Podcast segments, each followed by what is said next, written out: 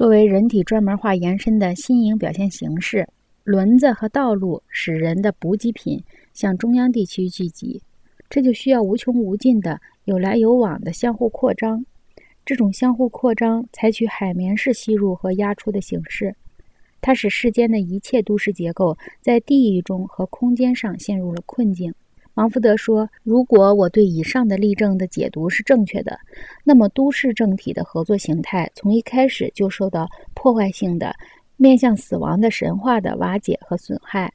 这些神话与物质力量和技术巧力的过度扩张是半生共存的。要通过人体延伸来求得这样的力量，人们就必须将自身的心理统一分裂为显货的碎片。”在今天的内爆时代，我们正在倒着放映古代的爆炸，仿佛是在倒着放映电影胶片里的画面。我们可以看到人被分裂的肢体重新整合起来。这个时代的力量无与伦比，把这样的力量投入最富破坏性的用途，看来是毫无意义的。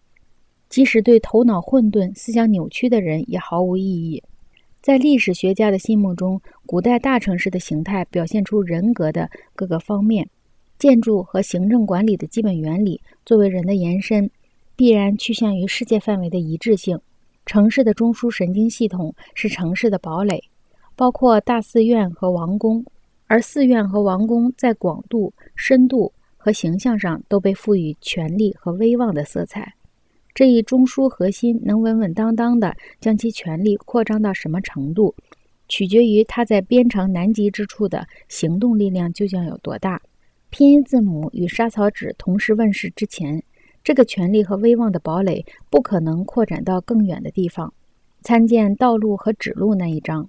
然而，古代城市兴起的速度。可以与专业分工的人在空间和建筑风格上使自己的心理功能得到分化的速度一样快。我们说阿兹台克人和秘鲁人修建的城市像欧洲的城市时，只不过是说这两个大洲的城市共有并延伸了相同的人的官能。他们在物质层次上是否通过扩张而彼此直接影响和模仿，这个问题在此就与题无关了。